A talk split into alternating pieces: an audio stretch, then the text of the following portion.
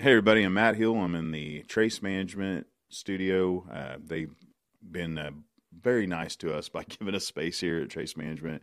They do engineering in oil and gas, and, uh, they have consultants out. So if you need uh, any project management or engineering for oil and gas, please come and uh, see Trace Management. Uh, introduce yourself. I'm Bill Shanahan with Energy Rogue. I am Brian Pieri with Energy Rogue as well. We got the partners in here together. That's right. it's about time. I didn't even think he had a partner. He always is talking about one, and he has a lot to say about oil and gas and energy prices. But I thought he was by himself. No one would want to work with him that much. Well, I do talk to myself quite a bit. Yeah, I've oh, seen him do it. Yeah, but only when I need an expert opinion. Right. Let's And just you're- say the and first. you're the expert opinion. I guess. Well, I, here's what I'd say is that a lot of people talk to us and they're interested and they think that sometimes we are selling price forecasts. We are not selling price forecasts. We are selling tools that allow access for somebody to come up with an opinion. And what's interesting is often we have different opinions when we're looking at the same data.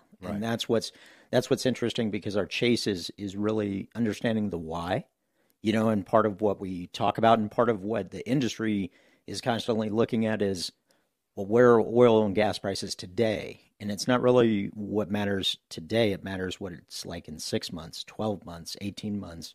That's, that's what's really going to matter. And that's where you get more subjective in the opinion. So, um, that's, I mean, I mean, simple things for you know for those watching. You know, uh, Luke, who uh, is one of the uh, principals here at Trace, he was like, "Man, last week I was going to fill up my truck with diesel, and I was like, oh man, it's five dollars. I'm, I'm probably going to wait a week and see what happens." And he was so wrong. Yeah. well, and, and what's interesting about that, Brian and I actually have that conversation, is that everybody says, well, diesel's, you know, higher than it was back, you know, when oil was $125 back then. But when you start calculating apples to apples, and when you look at the inflation, inflationary impact. diesel's actually cheaper than it was. right.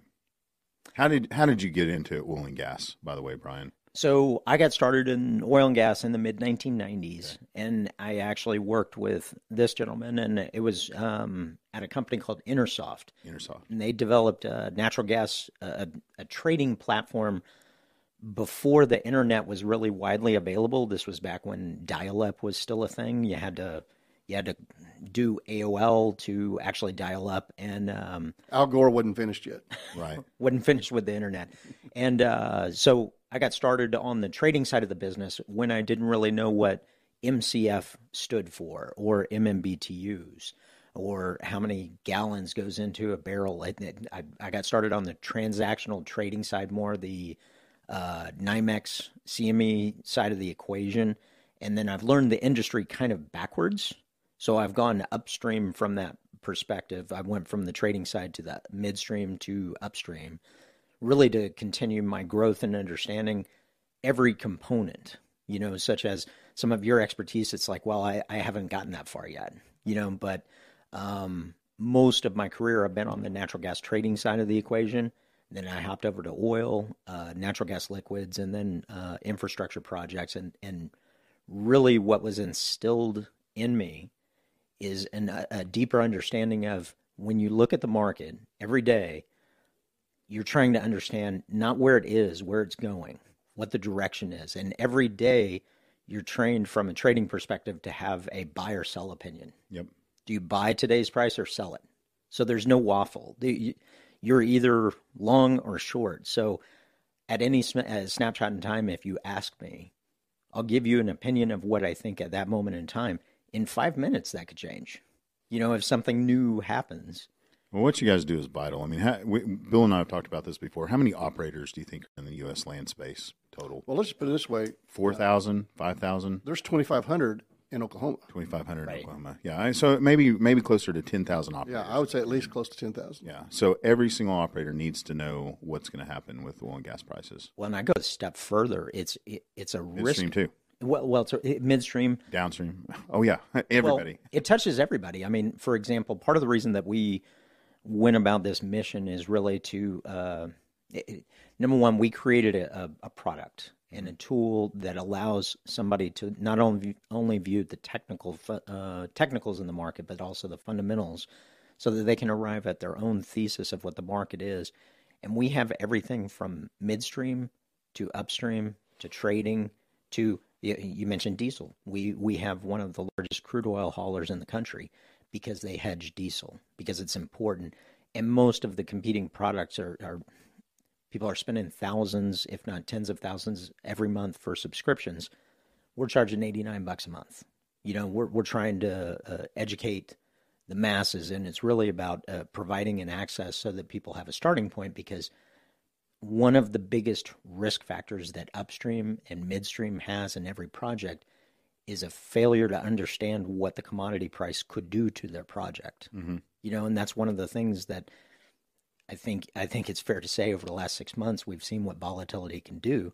Now, most of the industry is is um, benefiting from that volatility, but there's a lot of aspects of the energy industry that are hurting because of the volatility. And you kind of mentioned it earlier when you talked about simple things. diesel. Yeah, yeah, you know, I mean, and and it flows through to everything. One one of the interesting aspects is everybody's talking about inflation. Yeah. But nobody's talking about the difference between the CPI and the PPI. You know, there's about a 3% spread that of inflation that we haven't even seen yet. You know, so companies are eating a portion of it. That's going to be passed back to everybody soon. Oh, absolutely. I, am uh, unabashedly for profit, and anything that we see come across our desk that, oh man, that's a price increase. Well, we don't have a choice. We need to pass that on. Right. And we're, you know, we're privately held. We're not going to, you know, have investors tell us to raise those prices, and we don't have to look out for them. We can negotiate that ourselves. But I think every business out there is fine with going. I'm not going to eat that. I can't anymore. Right. I, I, every every energy, every um, oil field services company out there, we're not eating costs anymore. Mm-hmm. We've all talked, Richard Spears talked about it. It's time for all of us to raise our prices, or we won't exist to help operators any longer. Well, and and part of the issue is is that when you see, well, we got seven and a half percent inflation, everything that's gone up at my house has gone up by ten or twelve percent. I've seen yeah, seven and a half. I've seen some things twenty percent. I've seen some right. things fifty percent. I mean, even the guy who mows my yard. Yeah. You know, it's gone up by ten to twelve percent. Well, I mean, if you look around the world, I mean, simple things like food. Well, fertilizer is made out of oil and gas. Right. So, mm-hmm. guess what? If I need to go fertilize crops to feed the world, fertilizer is going to go up exponentially because oil and gas prices has, and then bam, my food costs are going to go up. Yeah, and and look down the line. And not only that, this disparity and the energy poverty. You know, we talked about Alex Epstein before, talked about mm-hmm. his energy poverty, about how many two billion people in the world without electricity. That just gets worse with higher prices. And I had a person ask me, says, "Well, isn't it great? Oil's going up to this price?" No, because after every high price, it is no, no, no. You, are in the you're in the mar- yeah you're in the market though for.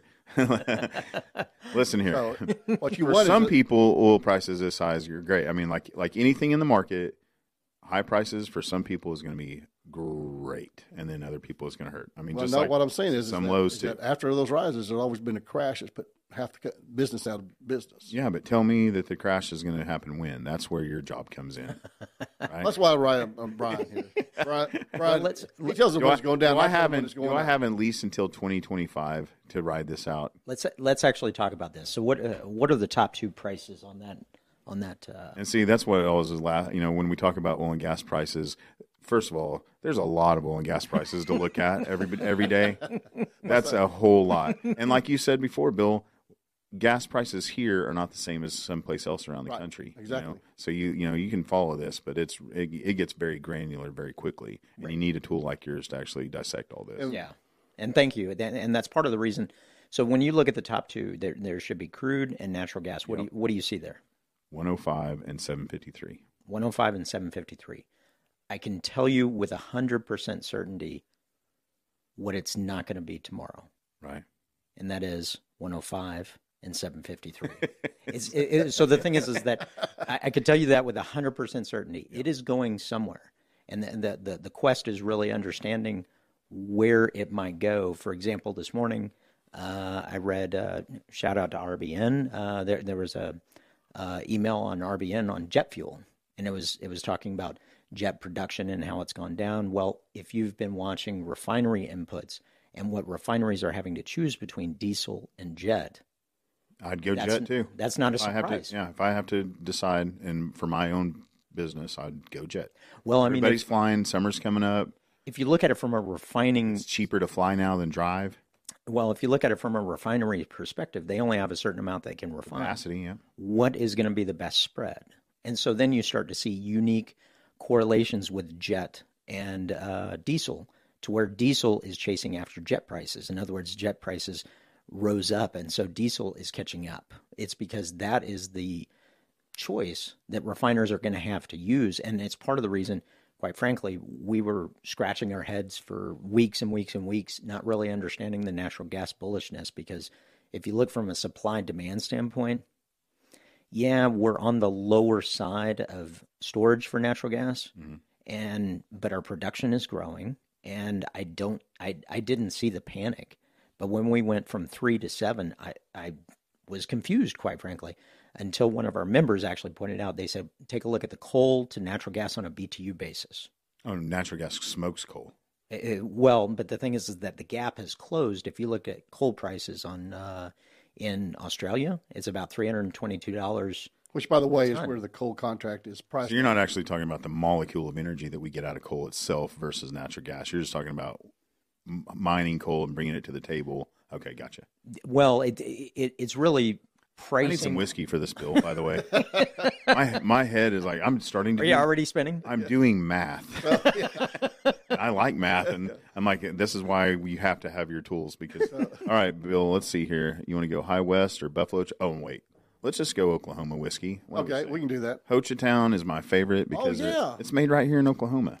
Yeah. And this and eventually I love being down there. Eventually somebody from Hochatown is going to say, "You know what I want to listen to an oil and gas podcast?" And I think you need to show them the bottle and kind of do a little um Hochatown Distilling Company. It was formed in the heart of the southeast Oklahoma with the goal of producing the finest quality spirits. And it has. There we go. It is, it is, it is. And we're about to confirm that. Yeah. Well, I confirm it every time I leave here and can't drive and call the wife and tell her to come get me.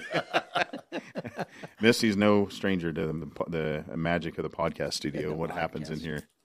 The Trace Management Podcast. No, I, I love the studio. I'm, I'm I'm so glad to be here. Yeah, we so. have a good time, and we we discuss important things like uh, the future of our industry and where we're going to go. Toss me that glass, buddy. Yeah. Well, I mean the the interesting thing, and we were touching That's on good, it earlier it, the the fact of the matter is is that um, when you take a look at our economy and the interconnections between petroleum, between currency, between products, between you, you were mentioning it on fertilizer, it flows through to every facet. There isn't a thing in this room that isn't touched by petroleum. I don't, I don't mind. I, I, never get tired of talking about it. If you don't like oil and gas, you are welcome to strip down naked to your bare everything and walk into the woods and rub sticks together for fire and eat things you find in the forest. And that's it. That's all you have. Well, and, and by the way, when you do that, you increase your CO2 footprint. Well, there you go. well, and one, in wood. ESG friendly in the woods to, by yourself naked? No, no, yeah. you're not. One thing that is uh, very prevalent is is that it, it, I get incredibly frustrated with where we've gone on the energy discussion in the United States and globally. And the fact of the matter is, is that people are forced or being driven to a binary choice of renewable versus fossil fuels, and it's not binary. They're they're both needed because our power is growing, and quite frankly, with the rate at which we're growing on power, we need the renewable section we just need, need, energy and whatever that they need to comes. integrate. Yeah. We need to focus on the integration, and I think if we're focusing on which one is best, nuclear. we're focusing on the wrong problems. Well, nuclear has its own limitations sure. on uranium, yep. And so so then you get into which. Have you never we, seen the flux capacitor? I'm going with Mr. Fusion. well, but then but then you get into all kinds of interesting conversations on on safety, and then what is the process to on nuclear waste? I mean, there's there's mountains that they have dug holes to put uh, to put nuclear waste in, and the fact of the matter is is that every piece of energy conversion, because energy is not created, it is converted, converted. and in that conversion. It, there are damaging effects that happen on every conversion. So we need to discuss okay, well, what are the merits? And then combine that with the economics because we need to have the, the right economics at play. Otherwise, we are going to have energy poverty and we are going to be Well, hopefully you're in a place that doesn't get below 30 degrees because otherwise you are going to freeze unless you have access to energy. Yeah, So- I mean, you saw the snowstorms they just had in the north, right? Yeah, mhm. The, the Bakken has just gotten slammed, and they were talking about there's so many people without power. Mm-hmm. You know, how are they doing? You know, no one knows because they can't get to them because the roads are filled with you know snow. Right. Well, and one of the one of the interesting things is this winter, you know, a lot of the prices on natural gas stayed elevated, partially because of the coal connection, the, the coal on a BTU perspective, but partially because of fear what happened in Texas last year, in last February. And what most people don't know, and I spent a stint at a utility, I'm, I'm aware of this. What most people don't know is we are on the brink everywhere around the country of a, a Texas power crisis 2.0. Yeah. Is is Our that infrastructure is horrible or let's put it this way. or outdated. It- well, it's outdated, but it's so interconnected. For example, Bakken production was shut in once for a, a hurricane that hit the Gulf Coast. Yeah. So explain that how North Dakota is connected. It's all connected. And so the thing is, is that the, what happened in Texas, a lot of people were pointing fingers, and the fact of the matter is, it's a string of bad occurrences that can and will happen again. So, what can we do as a energy industry to fix those kind of you know big problems like that? Well, I, I think as an industry, Microgrids. well, we're already working on a lot of that stuff. I mean, uh, people talk about you know stranded wells doing Bitcoin. Well, it's not that they're doing Bitcoin. My favorite, by the way. I, know, I, loves Bitcoin. love- I am such. I'm all in on mining Bitcoin off of oil and gas. But the thing is, is what that really is is distributed generation. sure, I mean, that really is what it boils down to. blockchain. and uh, but that only works in a stranded scenario on pricing of gas, because when you start getting to where you can actually sell that gas out there, it starts beginning to be the volatility of the gas affects the volatility of the Bitcoin. Sure. Another another thought on what can we do to solve it. Yep. and I actually had this occurrence and had this discussion at the utility that I was at. There was a discussion: how do we get 100% uptime? And I raised my hand, and they said, "What?" And I said, "I got the solution." They said, "You do?" And I said, "Yeah, I, I, I completely do." Been working. And they said, "They said, what is it?" And I said, "You duplicate everything 100%." Well, we can't afford that. You can't afford not to. And and so I said, then your question is, what's an acceptable failure rate? You're never going to get 100%. So you need to change your logic on how you're approaching the problem on what is an acceptable failure rate. And the fact of the matter is, when economics get inserted into the equation, it adds a friction point that people are unwilling or have been ignoring the fact that there are constraints. And the constraints are, and, and we're very well aware in the industry, there's constraints. There's financial constraints. There's physical constraints. There's drill bit constraints. There's steel constraints. There's we function around constraints, so we understand constraints. And when the general population is looking at an equation, they're saying, "Well, we need to go to electric cars." Well, the fact of the matter is, is that if if, if, if, if the fact I don't of, mean to laugh at electric car people that own them. That's great and all, but wow. well, but the thing is, is, is that if fifteen percent you see what Elon's doing, by the way. He's going to divest himself of Tesla. If anybody isn't paying attention. Well, you know, Wa- hey, if anybody's not reading uh, Dave Ramsdenwood, please follow him on uh, on all of his platforms. Oh my gosh, his article today about Elon Musk was fantastic. Well, the, the the interesting thing is is that when you look at um, most of the population is not aware of the constraints, and the fact of the matter is, is if any neighborhood, if t- if fifteen percent of them buy electric cars, that portion of the grid is now unsustainable because they're going to plug it in at the same time. The grid is not prepared for it, and so the fact of the matter is, we can't convert because there are physical constraints that nobody knows about yet. I mean, the, the the fact of the matter is, we do need renewables, and we do need the interconnection between the two, and we need a stable way to store electricity, and that's one of the that's one of the things that I think we need to focus Our on. our um, technology on batteries is you know very far behind. We have not caught Right. up yet. well, it's not just the technology on batteries, though; it's the physics on batteries. There- you're right. There, we're we're not. We haven't made it past the physics of storing enough energy we need. And so, and that's why I don't know if you noticed that Elon Musk actually announced that he's converting to hydrogen Yeah. Hmm. Yeah. away away from batteries. Or divesting himself completely of electric cars. Well, yeah, We'll see about that. Yeah, I mean, if, I mean, I mean, the writing on the wall. all the big car companies out there are going to passed Tesla in their ability to manufacture electric cars. Oh, yeah. So But he's going to be busy with Twitter anyway. he should be, and I mean that's a the economics on what he did are fascinating, and it was smart business wise for him to do that. It, mean- mm-hmm. it wasn't it wasn't just a emotional thing; it was a business decision. So you, you think that Elon got rich because he made good business decisions, is what you're trying to say. No, not necessarily all of that. I mean, it, it takes a lot for you to, you know, all the pieces have to fall in Right, place. it's exactly. a, everybody knows it's a little bit of luck, a lot of networking. It's always people you know, and then there's some business involved. And being ahead of the technology sometimes. Always being ahead, yeah, Yeah. You and you surround yourself with smart people like you do. Yeah, exactly. Wait, did you just point at me? Uh, I- I- well, I wasn't over, sure. yeah, the guy sitting out there. Yeah, Nebulous, but that's our, that's our third partner. So when I look at your software uh, and all of your abilities, you know, I also have questions like, um, who did you think it was going to benefit the most, and then who is like somebody that you were surprised to see?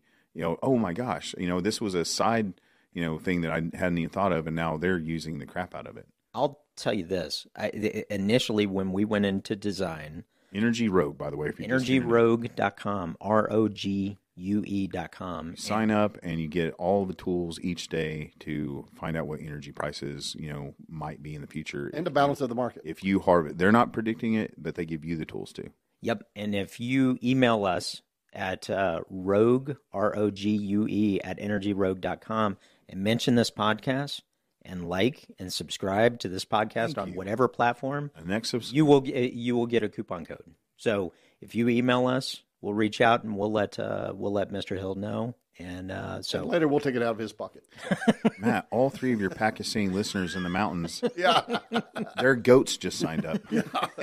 well, but we, we initially when we went into design phase is uh, now part of part of the vision was I spent some time at a lot of trading companies and trading companies I had subscriptions to all kinds of different services, probably worth two hundred fifty thousand a year. Okay. And, and because information was how we could make money. Yeah. is because we could make money if if we had an edge on the information. Then when I spent some time on the upstream side, I realized how tight the purse strings were. In other words, I said, "What kind of budget?" And they said, hmm. "What budget? It, we're, we're you, we pay you, so you're you have to do it." So after filtering through all the information, there's a ton of data out there, and and the fact of the matter is, is that anybody who's resourceful can find the data. But after spending four plus hours a day putting together the data, I we finally developed a way to do it automatically to where it's served up. Yep. And so that's what we wanted to do. And so we we built it with a producer in mind because typically producers don't want to spend because they want to save all their money to spend on tools.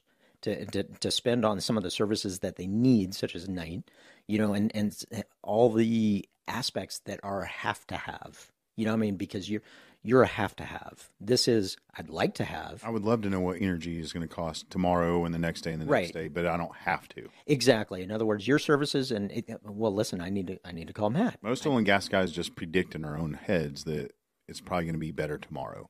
Right. We have to, or we can't stomach this industry. That's right. I was going to say all producers are optimists. Yeah, we are They wouldn't be optimistic those, people. yeah. So so we we built this with the producer in mind, and uh, the the fact of the matter is is that uh, producers are are probably our least utilized customers so far. so far so far, and and and part of it is an awareness thing, which is why we appreciate being on the. Oh man, I, I'm fascinated by all of the things you guys are capable of. So I want everybody to know, you know, what you're doing and and follow you. But Brian's getting a little bit of ahead of himself. The reason this all started because we needed the tools. Right. right. It was You're, us. you're spending, like you said, I'm spending four hours a day scraping data. If I had a tool to do that for me, I've got four hours of my day back. right. Right. And and what we wanted to do was put all the data in a place to w- with their interactive charts so you can size them appropriately. You can also interact with them such as if there's multiple we have one which is for shale rigs and you can isolate the Permian rigs, you can isolate the Anadarko rigs and look at the trends. Wow. And you can expand the time horizon, compress it so that you can look at it and then you can download that image to put in a presentation, you know, or, or, or something like that. If somebody's wanting to talk about, you know what, I think we need to go into this basin because you can see the rigs have declined in this basin, or so on and so forth. And we've got You can go to private equity companies and see, hey, guess what? This is going to happen, And now, if you influx cash now, then we can go get this taken care of. Right. Or you can say, three years ago when this happened, let me show you the graph of what happened there. Yeah. And now let's talk about what's relatable from three years ago to today. You mean history repeats itself, Bill? No, no. it just stutters a little. Bill Stutter.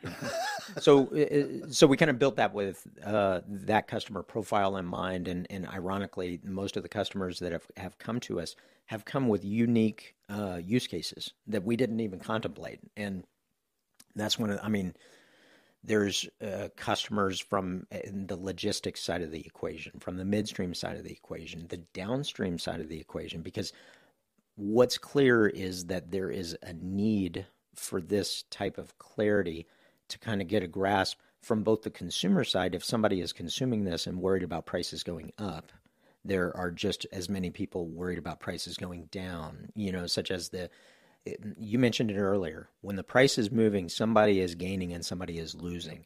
And one of the fact of the matter is, is that when you look at the market, you need to understand that there are physical, fundamental facts that are going to drive it based on everything we learned in school on supply and demand and elasticity and all that comes into play. But there's also a, a, a currency side of the equation, Mm-hmm. an economic side of the. We have to look at what the dollar is valued at now, what it will be. Right. All that goes with tied into oil and gas. Well, and it and how interconnected it is with uh, the international international structure, and and what we can see right now, for example, is Germany today, they just said they're going to uh, ban Russian uh, oil imports. Right. So, uh, who are they going to look toward for fuel? Us. well, We're going to be one of them. if you think about it, if you if you step back and think about it from a game logic perspective, if you look at we are now in May, right? They're playing a little harder because they've exited winter. Yep. Because the fact of the matter is that You're not you're not turning off any of your fuel fuel sources in winter, right? Uh, Well, however, Poland did learn that lesson again Yeah. uh, because a, a little known event happened in 2014 that a lot of people forget about. And the fact is, is that in the middle of winter, Russia cut off Poland, Yeah. and and people died. Yep. I mean, it, it's it's when we're talking about energy poverty. I mean, it- Freezing to death is not fun. it's it's Awful. I mean, it's it, it, it's horrendous. You know, and, and when you look at the internet In our world today, that should not happen to one human being on the planet. We have more energy available to us than ever before. But we, once again, this all ties back. We, as energy producers, we can go out and drill a lot of wells. But how are, you, you say you know all this is available, but availability of pipelines and Yes. delivery methods that's all that's where most of us are you know really talking about the conversation has gone to well they've banned so many pipelines now we are not able to move all this you know fuel around and the conversion in and the conversion. Guess what else we need? Uh, well, and Plants. plants and one of the other things what this is what I was talking about with interconnected interconnectivity. I read an article a long time ago in the Economist, and um, it was fascinating because it talked. It was the article was talking about the future of food. We had such a, a large population growth that everybody was looking at population, and the fact of the matter is, the starting premise at that point in time, at the time the article was written, was forget the dislocations of abundance and scarcity. We can produce enough calories to feed the world. If you- if get you- them there. Well, but it had an it had an if if you have enough oil and water. And so the fact is, it is a triangle. It, it, it is it is truly it is a triangle shape seesaw. Yep. And that and you're trying to balance all three because food is very important, water is very important, oil is just as important because because it's interconnected because well to produce more food you need more oil but then you need more water to produce more oil. Like you get in this vicious cycle of we need that. And then hey we're running out of water. Well that's okay. We can we could do some desalination plants well guess what you need for that you need more energy Need more energy. you know so the, the the fact of the matter is is that right or wrong we have grown to a place of dependency and everybody has devices i've got two of them right here so it, it, I've got a lot in here. yeah i mean we, we, I'm we've got sucking cameras down energy in here. and everybody that is listening is listening on some device that it- the majority of the components were fueled by an energy source of some of some point even if it's even if it's power it's still going to be uh, fueled by natural gas which came from a fossil fuel or coal or so on and so forth. So the the thing is, is that we have to, as a population, we have to divorce ourselves from the politics at play and realize Focus on human beings and what that needs first. That's what I mean. I'm a humanistic, like yes, I'm for us and humans. that, that well, and that's and not that some of the renewable push is is it's just uneducated. It's just not. It, it- it's just not realizing. I want to there's a- change the name of it from renewables to another energy source because We need it all. alternative energies all I don't mind calling it, but the renewable to me just makes me mental that they call it renewable. Well, I, I told Brian a- back that I'm trying to change the definition of the energy transition hmm. to we need to trans Energy loss. No, we need to transition to applying the appropriate energy to the appropriate sink. Yeah. Because there's a place for every type of energy we have. Sure, we hey on our night fire uh, on guard systems. You know these things are out in the middle of nowhere. We want them to be able to immediately turn on in case of a fire. You know, no catastrophic loss of equipment or people. So the battery inside is powered. Well, it's it's juiced up when it goes out, but we have a solar panel on top of our on guard systems, so it will always stay you know powered up. So the oil and gas industry has been using solar for decades. Sure. Because we're places where we can't get to the grid. Yep. And so that's it's it's a solar versus a battery. But that's not the most efficient use. It's just the only use that's appli- applicable at place. Low voltage stuff I can keep charged. Sure, why not? Yeah. You know, and so My boat, hey, my boat has a little solar panel sitting on the back of it, keeps my battery charged. oh, there you go. Yep. Yep. That's about the only thing I use those for. Well, and that, that I think it's I think it's all interconnected. And the the other the other challenging aspect, and part of the reason that that again kind of drove us to create Energy Rogue, and part of the reason that we wanted to make it accessible is not make it expensive. I mean, we do have a thirty dollar a month. You get a, a, a daily email Monday to Friday with fundamental and technical aspects of the market. I mean, we- we're trying to That's the one I have, and it's great. I mean, it's interesting. I think he just gave it to me because I promote you guys so much. But well, I mean, Matt- Matt profit and loss, yeah, if that comes across your profit and loss there, that's me. Why am I- well, If that if that sends under Matt, we're probably in trouble already. Well, I mean, the the fact of the matter is, is that w- w- that is a thirty dollar a month offering. We're we're trying to offer a broader access to the information, so that it shouldn't be it shouldn't be something that somebody has to spend thousands a month to understand, because the data is out there. What we've done is taken our experience and tried to add structure to it that provides somebody. Yes, you can stare at the price right now and it says 105 on crude oil or 750 on natural gas. But if you look in 2023 on that on that chart that you get every day, you'll see, well, next 2023 on natural gas is five dollars, but today is 750. Okay, w- why does that reconcile that way? And that's the key question that people need to be under uh, be chasing because they can use it how? well, they can they can use it for their business so that they can plan. Because the fact of the matter is, is that everybody stares at the 750 and thinks it's 750 forever. No, it's not. It's it's five dollars in 2023, four dollars in 2024, and beyond, and then it actually starts rising in 2027. So you start to also see kind of um, crude is a more logical step down. Natural gas is an what I consider an illogical step down. And I've been waiting in. I personally think my personal opinion, it probably varies from Bill, is that natural gas will have a reckoning, and that reckoning is going to be down. Uh, crude oil, I think it's going to go the other way. it, it, it very well might. I mean, the the coal linkage is driving it the other way, and I very well could be wrong. And one of the facts is, and this is again part of the reason that sometimes people are intrigued with our opinions because we have a lot of thoughtful opinions. That's because we're staring And data all at data and we're trying to constantly address one key question. The market went up. Why?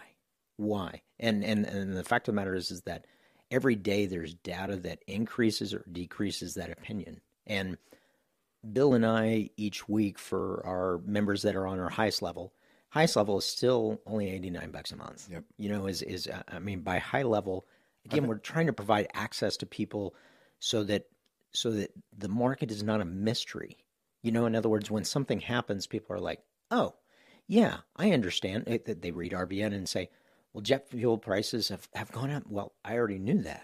You know, we already knew that. Our members already knew that, and our members that had an interrelationship between diesel and jet knew that intimately because they were they were hedging based around contingencies on what a refiner is gonna is gonna choose, and then on natural gas. Well, which which regions are getting more rigs?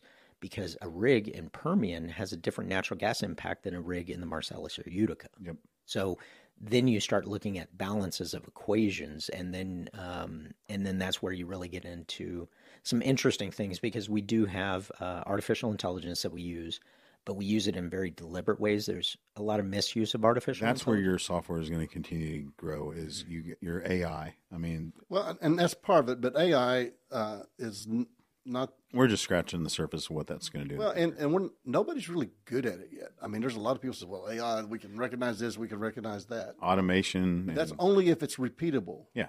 It can't recognize the anomalies. In other words, AI would not have predicted the responses in prices or physical supply and demand. Or the war in Russia. Exactly. In, in other words, most AI uh, is really, let me demystify this for a second. People say AI and it sounds really good. And I want to say it and, and make it sound like, ooh, well, we, we have AI. We, we do. And we actually had AI on price forecasting. We removed it because it's just disingenuous. Because the fact of the matter is, AI uses the same math that all the weather models are. And I don't know if your listeners or you have ever experienced a weather forecast being wrong. No, not in Oklahoma. Those guys are 100% It's- every day. So the, the- Payne, if you're out there watching this, man, you do a, an incredible job. When a tornado hits, you are there. You come up with the funniest things I ever heard. It's a drinking game now. I mean, it's great. but it's it, it can be useful in very repeatable formats. In other words, detecting seasonal trends on consumption. Yeah. You know, or detecting a mechanical device that has certain throttle points that go up and down at particular moments in time or temperature, whatever the dependency is, and where AI and machine learning come in handy and, and something that we actively use it on is to find unique correlations. And those unique correlations are the ones that help us answer the why. I don't know. I Do you think energy costs are always going to be this volatile? Or do you think our industry and you know globally we will connect more and more to where we can level things out and kind of gauge our existence as an industry? Like, hey, here's probably where the line is, and this is probably where we can get it to. Well, you know, a lot of volatility has to do on what your cost level is and what you can actually bring to the surface for. Mm-hmm. That's one area. But we know that really looking forward. I mean, We do, except for the part that's really more volatile is the regulatory part. the regulatory. I mean, we're we're really constrained and dependent on what our regulatory is going to be. That's why elections always make you know oil and gas go up and down, up and down because we don't know what the next Joe Biden's going to do to mm-hmm. us. Like, hey, we're going to stop drilling across the world. Like, what? And the, and the deal is is that it changes every four years. Yeah. So how do you put you know put from We elect a oil and gas president of the world forever. that's right. It's called the king. so that's Do you where wanna do that? That's, that's where Elon's going.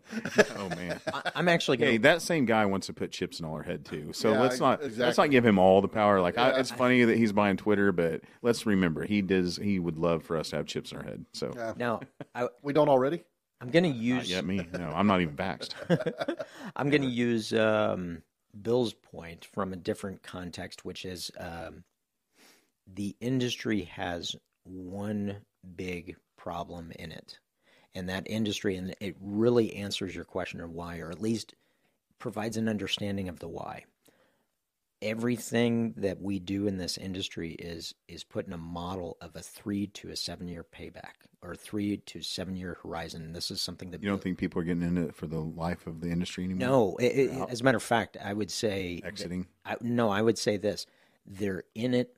Let's put it this way: if if a producer has a particular funding mechanism, they might develop something that gives them a disproportionate economic return for five years. But if they did something to slow that down, which reduced their near-term cash flow models, all the IRR models are skewed to where why would we do that? Well, the fact is is that you may have added four or five years on the tail of the life of that project that actually provided more energy on a holistic volumetric basis, and so we make disproportionate short-term sacrifices, I, mm-hmm. I, or, or, or, or long-term sacrifices for short-term gain, and that's something that Bill has has kind of touched on, uh, uh, and I didn't want to say your point for you. But the, so the biggest problem is that we are prematurely abandoning oil fields Yep. that could produce a lot longer for a short term gain. And Oh yeah, if it's ten barrels a day, we're we're like, oh man, that's not economically feasible for us to operate anymore. and so it's uh,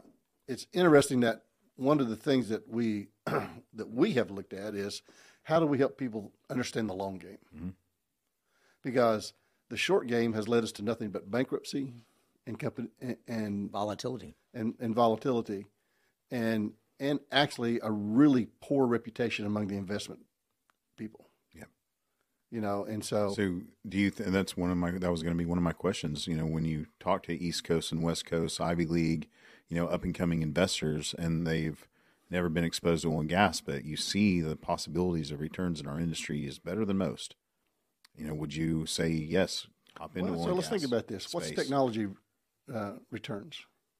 Mm, that just as volatile as oil and Yeah, gas. but, but they're higher. So if you're going to do mean, that, would you? I mean, in- you've seen, you know, I've, I've always bought into, you know, Apple Right. and, you know, all the things. I mean, I buy some, but you watch those, you're like, I've lost money on that.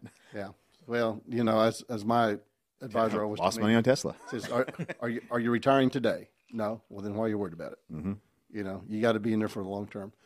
The I think what happens is we have to understand that the most people who have the impact on the price of crude oil and natural gas do not own crude oil or natural gas. Mhm. They just own the uh, financial instruments, Yeah. And so they are not necessarily in the business. Oh, everybody I talk to, I mean, if you want real returns on oil and gas, actually get in on a project, and that's where you're going to make returns. Right. But yeah, I mean, Well, but if you look at it, it- and I think what Bill's referencing, if you look at the volume of trades that happen on the CME or ICE, it's a disproportionate that are not owners of the commodity or shorts of the commodity. Shorts being consumption, just the financial. just the fi- well, just the financial trading, and so much of the liquidity of that spills over to everything else. So the the fact is is that you have periods of time when you have disconnects between fundamental supply and demand, and that's that's the disconnect that I'm talking about on natural gas, and that's part of the reason that I'm I'm I'm, I'm bearish from here, and I I, I think we're going to see four dollars. So I, I I think I think I think it's gonna I think it's gonna come. I could be wrong. I've been wrong, and uh, I hope, I, I mean, and we're not financial advisors, by the way. We No, I know, but this is all discussion. We're all, you know, we're we're uh, hoping to, you know, find uh, common ground for people out there watching. But I mean, I really hope. I think I've always known, you know, mostly because I'm from Oklahoma, but I, natural gas is way undervalued. You know, it's it's just one of the most necessary so- fuels on the planet, and I don't see why it's not at ten. If I and as natural gas storage grows, if I own natural gas, I'm not I'm not going to sell it for less than that because I know how much it took and all the all the manpower, all the all the money it took to produce that you know molecule of energy. I know what it's worth. I'm not going to sell it for less than ten. So some of the things that go into this and, and is understanding is that people say, well, we're going to ship, you know, liquid natural gas to Europe. But we have to have the liquid natural gas you know facilities to do it, and the we're already ships. maxed out. We're maxed out. yep. We're maxed out. So my so inter- so my uncle just uh, passed away, uh, Wesley Hill, but he was in uh, Enid for a long time. He had a bioremediation company, and then he eventually moved to Coos Bay, Oregon, and he couldn't keep out of natural gas, so he went to work for Pembina, who was working on the Jordan Cove project. So my uncle wa- was in Oregon trying to get the natural gas uh, or the LNG plant at Coos Bay up and running and the mm-hmm. pipeline across, you know, so we could get, you know, natural gas all the way to Oregon and then off to LNG off to Asia and all the, you know, countries overseas. Would have been a boom for the region or mm-hmm. for the state, for all of Western, you know, United States. For the Rockies, it would, uh, Rockies. the Rockies would have. Are we not? I mean, oh my I mean, gosh, we need a pipeline to the coast. Yes. Well, it's underutilized to Malin, Yep. you know, via Ruby, and and so we we have the capability. Plus, if you don't have enough coming up from the Rockies, you just take it down from Canada. Now. Canada's got to get it over, but And Canaan could have done, and, and they had that all worked out. Like, hey, you could bring it from here to here to here, but eventually Coos Bay, Oregon, LNG, and a pipeline. Well, no- and they had it. I mean, Williams started working on it, and then eventually Pembina took it over, and they were working on it all this time for ten years. I've seen my uncle struggle, and he, you know, they gave up as soon as Biden got in office. They're, they're like, we're out. We're well, done. here's what's here's what's slowly happening is is that projects are being done in Mexico and Mm-hmm. Canada, and we will become an exporter via pipeline to them, and and so. Uh, It's going to happen. It's it- it's it's going to happen. It's just going to happen in a uh, a location where they're a Just little- like we're going to import Russian oil, no matter what we call it. If it goes from Russia to this country and eventually to us, it's still Russian oil. Or if it goes to somewhere else where we're importing from. Guess what? I can know. still buy Russian 556 ammo. Right. You know, so well, I mean, the it fact comes that- from several places to eventually get to me, but it's still Russian ammo. So. The fact of the matter is, is that when you when you look holistically on the on the market, you know, I mean, natural gas has has been so localized for so long, meaning that's why there's been a disproportionate undervalued of uh, natural gas, and and the fact of the matter is, is that LNG is going to change that, and Another answer to the energy stability question is actually portable LNG Portable LNG, facilities. You know, I mean, and, and Why peakers. why do I not have an LNG facility on every natural gas well in Oklahoma? or have an Oh. LNG facility at every utility for at uh, for standby fuel. And, That's I- what we need. every podcast I say this, and somebody will take my idea someday and make it happen, and I don't need any credit for it. But Port of Catoosa well, and if you LNG, it, it, it's not as many, it's not as much as we do from the coast, but as long once you once they get that first ship going, and they're following each other, it's it's efficient. so so for everybody listening and everybody watching, contact Matt Hill. He's going to put together uh, a company. We're going to participate in that company, and we're we're going to create energy stability because the, the, the questions that we're all dancing around is is really energy security and energy security It's made our United States the most um, secure country in the planet because we have guns and energy. Period. guns and energy, but then we also need to think about Brain power, like Bill. Well, think about cybersecurity. I mean, the, the fact of the matter is, is that, uh, you, They're attacking our grids daily now. well, I mean, look at what happened to Colonial Pipeline. That's a warning. That is a, a direct warning, and it could have been a lot worse. And the uh, the the hacker group Anonymous. I don't know if you heard about what they did in Russia. I, they're going after all of them, shutting down their. Well, actually, er, very early on in the conflict, they actually hacked into Gazprom's gas systems and overpressured things, and had a manual person in Russia not defended it, it would have exploded. Their, their pipeline would have exploded. I don't want. I don't want. dem- I don't want terrorism. No, no, no, That's no. I, I. I'm, I, what I'm saying is, is that But it's a. It, it's it a happened us, yeah. vulnerability. It's a vulnerability that needs to be defensed, uh, and, and the challenge is, is that so many private institutions and private people that sometimes corners are cut, and this, the, again, it kind of directs back to we are offering a, a product at a low price because we think it's important for people to make business decisions long term. Yeah, what I mean, I'm saying companies is, like I mean Amazon. How much fuel do they use in a day? I don't I don't even know. Can That- they can they hedge and buy all their fuel in advance? That- My guess is they probably Do? are. They, they they probably are. I have Amazon, if you're watching, get get Energy Rogue on the line. Well- FedEx, man, FedEx delivered my uh, new laptop today, and So- I know they use a lot of fuel. So our product is insurance for for uh, understanding what the market is, so that you have economic assurances. If you buy energy, you need Energy Rogue Yes, and if you are worried about cybersecurity, you need to or sell energy. I look. should say. Uh, you need to look at at uh, companies like SentinelOne. Uh, a good friend of mine, Rick Bosworth, is over there. That's a that's a great endpoint cybersecurity organization, and and they can put up defenses because everybody relies on this. But I, I didn't want to dominate. I know All right, you- no, dominate. I mean, he's he's already had his spiel in here Oh, anyway. Yeah, you've got the glasses. I'm, We're I'm watching a, you. yeah, I'm the strong silent type. The the one that says the least amount at the table is the smartest one in the room, probably right. Well, yeah, you know, some people told me one time ago says, you know, uh, ke- you need to keep quiet because people will think you're won't, won't know how dumb you are. Do not speak up and remove all doubt. Was that Tiffy? Did yeah. he say that to you? well, you? Tiffany always says that to me. Hi, Colby. Hi, Colby. He's the only one watching by Yeah, now. we love you, Colby. Mean it. We'll probably see him this week. We will see him this week, hopefully on Wednesday. Yeah.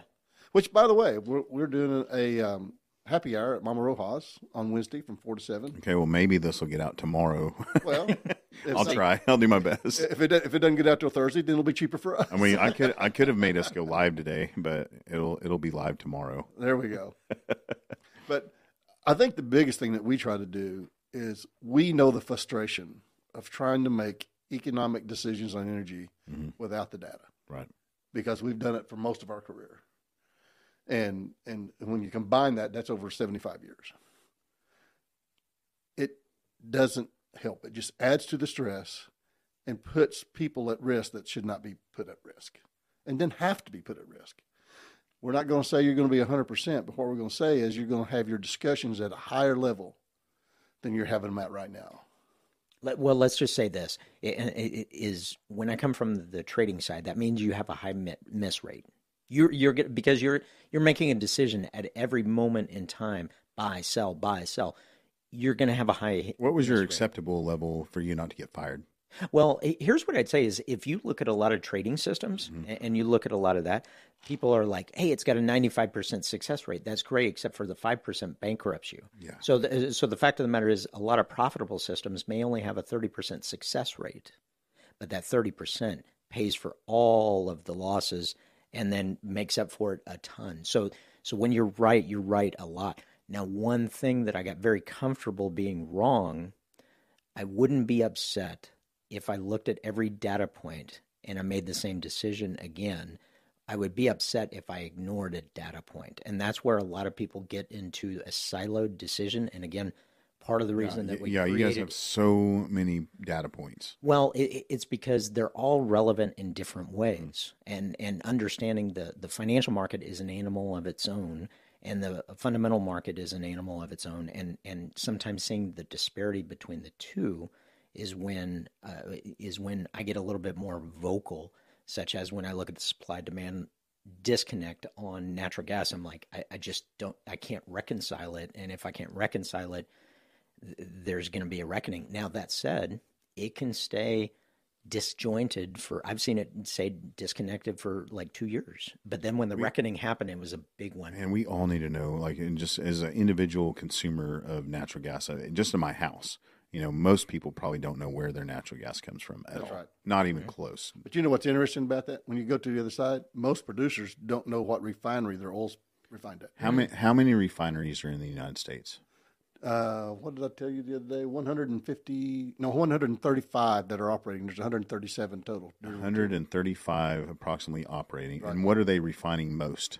Are they so because what type, you, through, you mean what type of product? What type of product? Because most of our stuff doesn't, you know, it produces, you know, like we have in in the United States, we produce a certain type of oil, mm-hmm. and then we get a lot of oil from overseas to produce a different type of, you know, uh, product. So a lot of people don't understand like what at the at the end of the day that barrel of oil it's a different type of barrel of oil from somewhere else, and we produce all kinds of products from different types of oil. I mean, that's granular, I know, but uh, so, most people don't even. No, it's important to understand. Matt, Matt, if you were looking at your Energy Rogue sheet today, I would know. Yeah. so here's the here's the basic math. And I did see it. It came across my email. I haven't even had a chance to check it, but I will be nerding out later on it, like the, I always do. The basic math is the U.S. has a 22 million barrel a day demand. Yep. We have a 15.9 million barrel day refining capacity. And we normally are using 15 of it. We are not energy independent after all and we have 11.5 million barrels a day of production. Mm-hmm.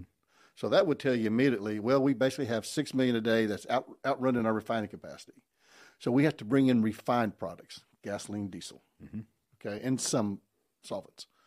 Uh, but then we have 11 and a half versus, let's call it 15. So that means that we're going to be importing three and a half million barrels. Only that's not really true either because we're exporting right. 3 million barrels. Yep. So that now means we have to import six and a half million barrels that actually work in our refineries. And don't forget all the oil we export to get refined and then bring back. Mm-hmm. Right. And that, but that comes on that other side of those yeah. imports. And so most people didn't realize that when you refine a barrel of oil, barrel of oil is 42 gallons, right? Yep. When you refine it, you get 44 gallons of product. Mm-hmm. So you actually gain, that's what the refiner gain is two gallons. About 22 gallons is gasoline, unleaded gasoline, and about 20 gallons is diesel. So when you look at that, you're really only looking at about two gallons that's anything else out of, out of the crude oil. And so that's what we're doing. I mean, that's that's the basic math. We will be importing oil for a very long time until we build refineries for our own oil and that's that's actually I that's where the government well and politics has really you know just strangleholded us as so, a country to be energy independent. So the year the last new it's ridiculous the, the refinery was built, as opposed to they've expanded a lot of them.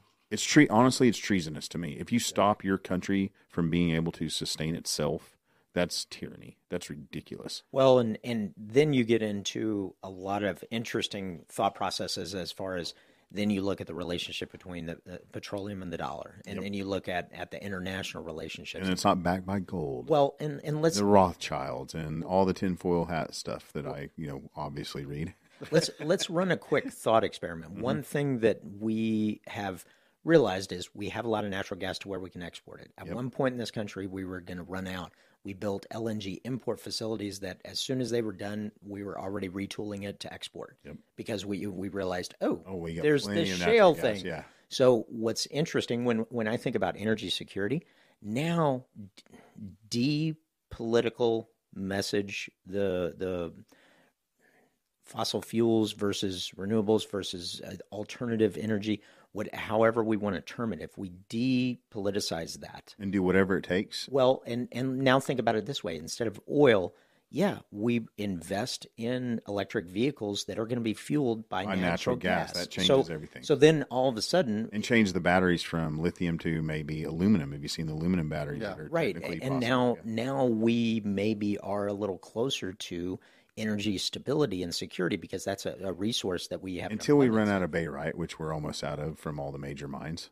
You Oh, yeah. you see? Right. Well, now so- we're going to be in, in for for the mud for the drilling operations. Then we're going to have to be importing barite. Or, or, or- we're always going to have to be importing something. well, the, the point being is, is that as long as we're matching with exports, Yeah, you know, that's what that's that's that's part of being the part of the global community. Yeah. The only time we really got in trouble is every time we try to isolate ourselves, and we, we find ourselves doing that. But we can't we can't just Bill, go I'm an isolationist. but we can't go out there and lose to everybody. No, I want to isolate and win. That's right. And so there, I mean, there's a lot of neat theories about this. When you start looking at different societies and how they've gone up and down. So, you know what I want to do, right? I want to drill a natural gas well next to my neighborhood, and everybody has their own generator in their house. And I pipe all of our natural gas, you know, through scrubbers, and we get it. So first of all, I have fuel for my own house. right. Then every bit of leftover gas, we mine Bitcoin, so we have our own monetary system Mm-hmm. as well. I won't need anybody. We So will be you're self-sustaining. taking over your you're taking over your five block world, right? It's not even. I mean, my neighborhood's small, and I've already. When I bought the house, I wrote a letter to the HOA, and I slipped it into the, you know, just the paperwork, and I said I'm the king of the HOA, and I forever like I'm in charge of everybody. So they didn't reject that letter, so I assume that means that I am the king of You the know, HOA. it's good to be king. It's good to be king. Yeah, and so that's all I wanted, at least my own neighborhood to be self-sustaining. my guess is that there's probably already a gas well very close to your neighborhood. yeah, I'll just. I mean, I, I, I don't know if I could take that over, but it's possible. Well, but it's an interesting concept because uh, the fact of the matter is, is that when you think about But we could sell any left. So say I'm, I mine all the Bitcoin that everybody needs to get rich. I power everybody's houses. Uh, I drill my own water well, so everybody has their own water. Yada yada yada. But then at the end of the day, any leftover energy we sell back to the grid. You know, and power up anybody else that needs it. So there's microgrids available to the world out of you know energy strong states like ours. Oklahoma can do stuff like that. The rest of the country, I don't know, you know, their resources, but Well, but the fact of the matter is, is that it, it it's important for us to question some of the because you're tackling a lot of issues there, and uh, that's it's a very interesting thesis because I mean this could be a separate. I mean we would have to carve out like half a day. These are supposed to least. be miniseries anyway. When I when I met Bill, I was like, "You're a miniseries." But, but I mean, if you think about the, the the issues that you just touched on, and every single one of them is super. we just we just do what we want without the politics involved. What's best for our society, and get rid of that other bullcrap, right? it, it, it is. just what's what's best for these humans right here. Well, and the real challenge, and this is where it's interesting coming from a commodity trading per- perspective and background. So, one of the reasons that I loved trading energy, physical energy commodities, is it forced everybody to play fair. In other words, there were times that I would have complete leverage over you. And that meant I could say, well, you're just going to have to write a check for 5 million today. But I knew in the back of my mind, I might be calling you tomorrow. One of one of the interesting things is when you think about um, societies in general and kind of that closed ecosystem. Okay. There's an advantage and disadvantage, and the advantage is you're now in complete control of everything there. The disadvantage is you lose innovation of unique thoughts because that that closed system does not uh, generate as much outside interest because the problems are already solved. So there's not maybe a, a- an advance of the evolution because there's not a challenge. Um, yeah, that's kind of a very Thirty thousand foot view. Yeah. philosophical kind of kind of thing. But it also gets back down to when you look at a society as a whole, you need to ma- have controls to make sure that there's. Well, you don't have to if you're uh, not altruistic on or utilitarian on the good for all. Uh, but there has to be kind of a balance. Trudeau. Yeah, there there needs to be kind of a balance. But when I think of energy security for the U.S. and cybersecurity, those are two things that need to be amplified in our infrastructure because we are so we're vulnerable and and vulnerable. We need to ensure. And I think conversion to electric vehicles that are fueled by power that is generated by natural gas is one potential application. And then we need to figure out how to I just don't want to have to sit there in my car and fuel it with a battery for couple hours. It's really nice to pull up to a pump and be out of there Oh. in ten minutes. It, well, completely, and and and that might change going forward. But, uh, Power my car while I'm driving. but well, the, some of that could be solved in some of the perpetual motion that is created via the friction. Well, nowadays you can put, you know, have you seen where you can power a, uh, you can power batteries and electronic, you know, um, stuff from afar, right? So right now I can like set my phone on a on a charger. Yep. Right. But oh, they from ha- the road, from the from road. the road, I've seen, I've seen that. they've yeah. th- I mean, everything's possible if you spend the money now. Exactly. How much money do you want to spend? the mind blowing technology that's available if you want to spend the money, you can do it. I mean, Oklahoma roads, I 35 doesn't even have to be shut down half the time anymore. right. The turnpikes can be free and clear of construction if we just tried. Yeah. if we just- I made a meme yesterday. By the way, have you seen all the memes that you know Elon Musk is going to buy this and do this? So yesterday, mine that I I created. I love making memes, but I made it where it said Elon Musk and it said I'm buying I thirty five next and and all the turnpikes in Oklahoma and fixing them. I'm not sure he has that kind of money. Uh, no, no, no. It was easier to buy Twitter. Yeah, it was. And less controversial. I mean, you know, we don't want to upset the Turnpike Authority. You know, I Oh, know yeah, there's a, well. I know there's a chip in my car listening. yeah, exactly. Well, Okay. you know, we're following, and basically, we're, you know, I, I tell people, they go, Are you paranoid? No, people really are following me. yeah, and they're gaining. Yes. and so it's, uh, but when you start talking about energy security, the bottom line is, is that every society that's prospered, that's had good living, good standard of living for the people, have done it on cheap energy. Yeah. Period. It is the one thing that makes a difference. Well, we we have abundant energy here. We have not made it affordable just yet. We'll see. Right. Well, and that's and that gets down to the conversion and, and the most optimal way, and that's part of the reason that, that I love your idea. Portable LNG plants at every you know whatever however however many you can make them. Yeah, every utility. well, every utility. Although I still think we have too few utilities. I don't like I don't like the well, there's not a redundancy because but they the don't want to spend because they don't want to uh, increase the rates. So let's talk. Let's talk about go. the physics about that. To get LNG, you're talking about being at minus 300 degrees. And a, a probably a ten percent energy loss. So hey, what does it take to use hydrogen though? I mean, hydrogen is uh, just so you, you have to use natural gas to get hydrogen power. If everybody doesn't know that, like look at the you know physics of that. I love hy- go hydrogen because you'll use a lot of natural gas to get there. so uh, one of the plants that I was responsible for when I was at Lynn actually made LNG Nice. Because they were making helium at the same time. Oh, oh man, helium. There is another resource that So- people need to look into. Buy helium now. Yeah, exactly. And uh, you have helium on the Energy Rogue yet? No, not yet. Oh, it's coming. actually, the one thing we're looking at, we're just not sure how to capture it yet, is carbon credits because that's going to be an interesting thing. Yeah.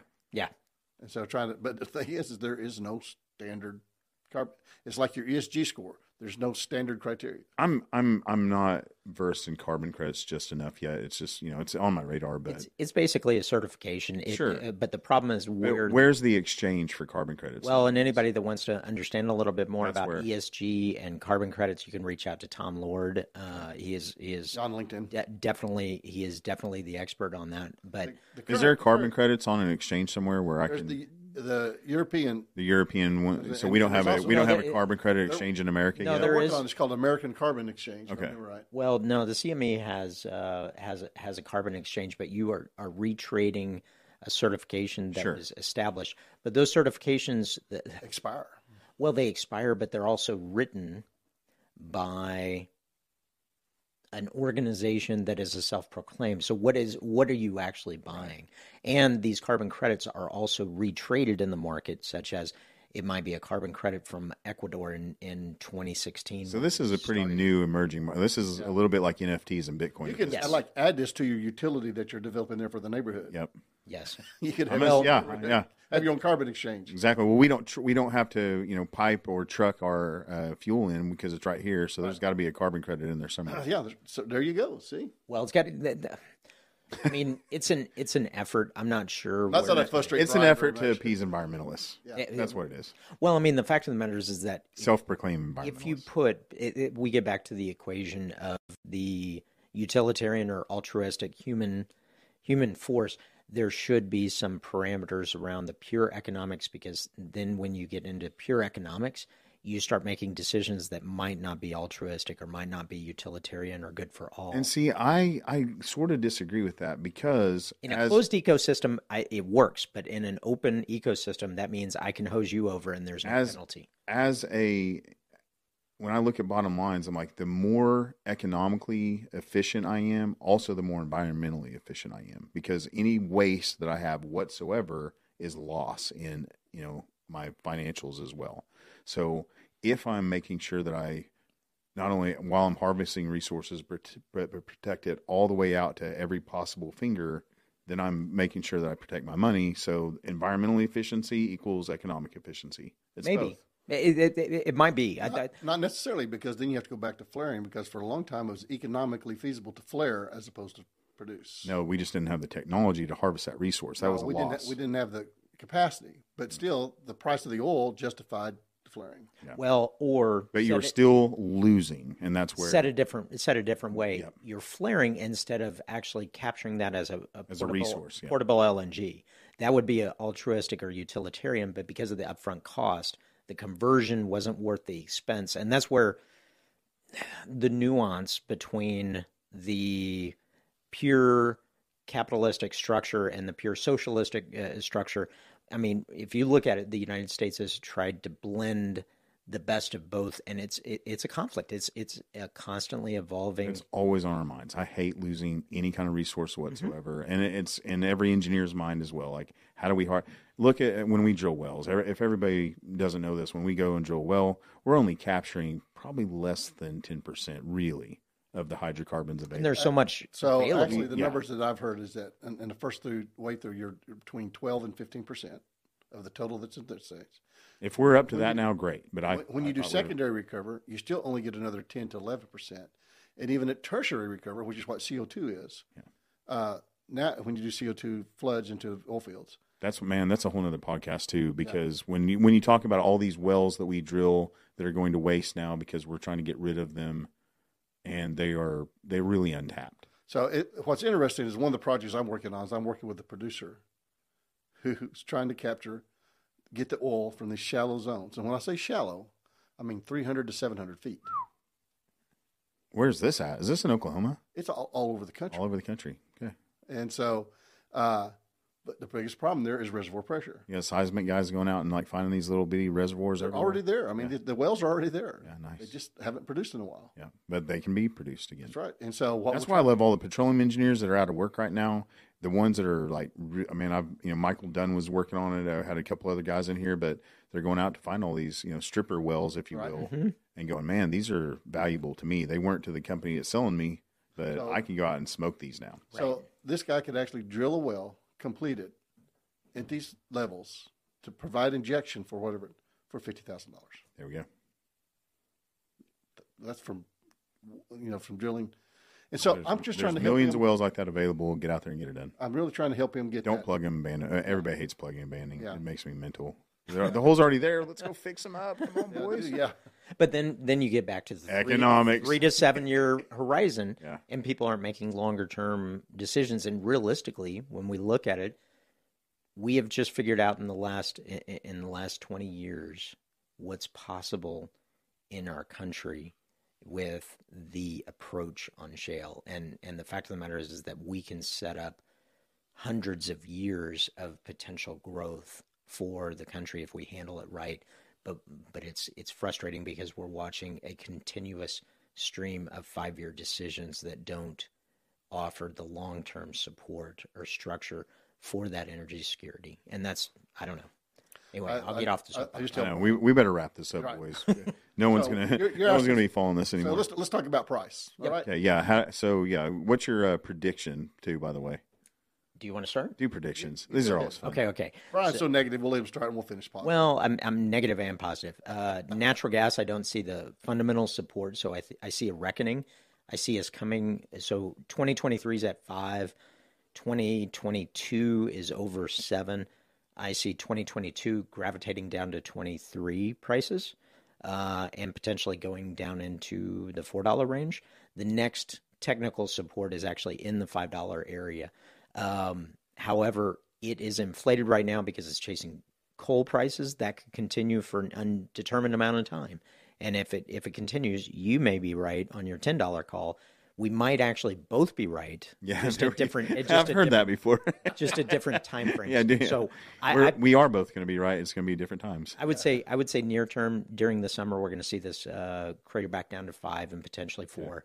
Uh, for crude, I think hundred is our floor, and we are about to potentially enter into some volatility. That said, I saw somebody predict 200 uh, well, here's, very very recently. so we have we have grown. We're almost to 12, uh, 12 million barrels a day. Twelve point two is the is the five year max for this time of year, um, and that's on Energy Rogue R O G U E dot com. You crowbar that in there. Yeah. Yeah. I, I want everybody to go to your website. Well, I mean, the thing is, is that, and again, if you like, subscribe, and and you send a message to Matt, he'll get it over to us. You will get a coupon code. You will get a discount. And our, our mid mid tier, we have a free option. Don't be don't be calling and texting me, boys and girls. You go to energyrogue.com and you tell them you saw you, that you saw them you um, on a on a Talking Energy show. So I, I Goodness. I'm going to say short term uh, during the summer, we're going to see at least 125 and potentially up to 150. Okay, so I'm going to tell you that I agree. Uh, when it comes to gas, I think we're still going to challenge eight before we start going back down. Okay. I don't think we're going to make it to ten, Matt. not we this are. time. You'll see. Uh, though there was a time when I really believed that, but I think that was 2008. Yeah. hey, we, we yeah, uh, 2008 is a whole another interesting thing. And so, uh, but I think we're going to we're going to settle back down. I don't think we'll go as low as four. I think we'll hang out in the fives Right. uh, because there's going to be other things that happen. I'm a big believer in the random things that happen. Okay. And uh, so, as far as crude oil, I'm I'm really with Brian on this. I think though we have people who are going to try to keep it pushed down because you know volatility is a trader's friend. They like to see it going up and down. But it's not industry friend. It's not farmer friend. It's no, not. Yeah. it's a trader's friend. Yeah. So remember that that's, that's people who don't own any natural Yeah. gas or crude oil. And so, but I could see crude oil going. Uh, year 200 was predicted like in 2008, and then again last year, And a couple days ago, and then a couple of days ago. And I think that's more wishful thinking by who? and by someone who- who's trader. who's bought it at 100. Yeah. But I think we I think we can. Man, I wish I would have bought it at negative 30. Yeah, exactly. uh, but I think we're going to see it uh, go up to at least 140 by the end of the year. I don't know if it's going to make 150. I think 2023 and 2024, there's just too much going on that's going to keep it pounded down. I think it could get really volatile. The one asterisk that I would I would say with all these is if the economy goes down, then all these predictions are out the door because uh, crude may win holistically relative to other investments, but people are going to look at the outright price, and it's not crude versus this; it's crude versus economy versus the dollar versus other alternative investments. if you just want to make it less volatile, the easiest thing to do is invest in pipelines, invest in invest in uh, you know refineries, and then that way we have abundance of energy, not just by on the drilling side, but and on the storage side like we have now, but we have it being able to be produced Right. into all the products that we need. That's that's where the volatility comes in because we are just very undersourced in ability to get our products to the consumer. right. It's all this. The, and, and part of what's doing this too is the rest of the world is now starting back to drill. Yeah. and that they, they haven't been drilling, so it's all been on us, and so the prices can go up. As the rest of the world begins to drill, it could begin to. I'm not going to say it's flood the market because they're just not that big. Hey, look at what's happening. If people don't understand, there's a thousand rigs running in China. They just don't know how to drill yet. If they ever catch up to our, you know, ability, I mean, that changes the game too. Yeah, but They you, have, you they have a lot of shale. you also have to remember that in the last four years, they've built over 700 coal plants. Yeah, they're they they are going to be very well versed in energy. Very Well, our- they won't need us at all. Our We're energy export status may be temporary. Yeah. Let's put it that way. Absolutely. Until we find a refinery, though. Yeah, the, the, the rest of the world will catch up in energy independence at some point. And that's why I want our own refineries to refine our own products. Right. They've always been trying, but because we've been able to produce it cheaper, it's been cheaper for them to Mm-hmm. buy it instead of build it. There we go. All right. Well, and once again, Brian, Bill, uh, thank you so much for coming in and uh, making me a part of your uh, your hopefully ability to grow quickly and everybody understand energy through you. All right, bud. We certainly appreciate you giving us time on the podcast. EnergyRogue.com. Energyrogue.com. Or you can reach out to Matt Hill and he'll pass it along. No, you reach out to them. no, thank you for listening, and uh, we'll see you next time. Thank you, uh, Trace Management Podcast Studio. Thanks, Trace. Yeah, Thank you. We'll see you next time. Take care. God bless. Bye bye. Bye.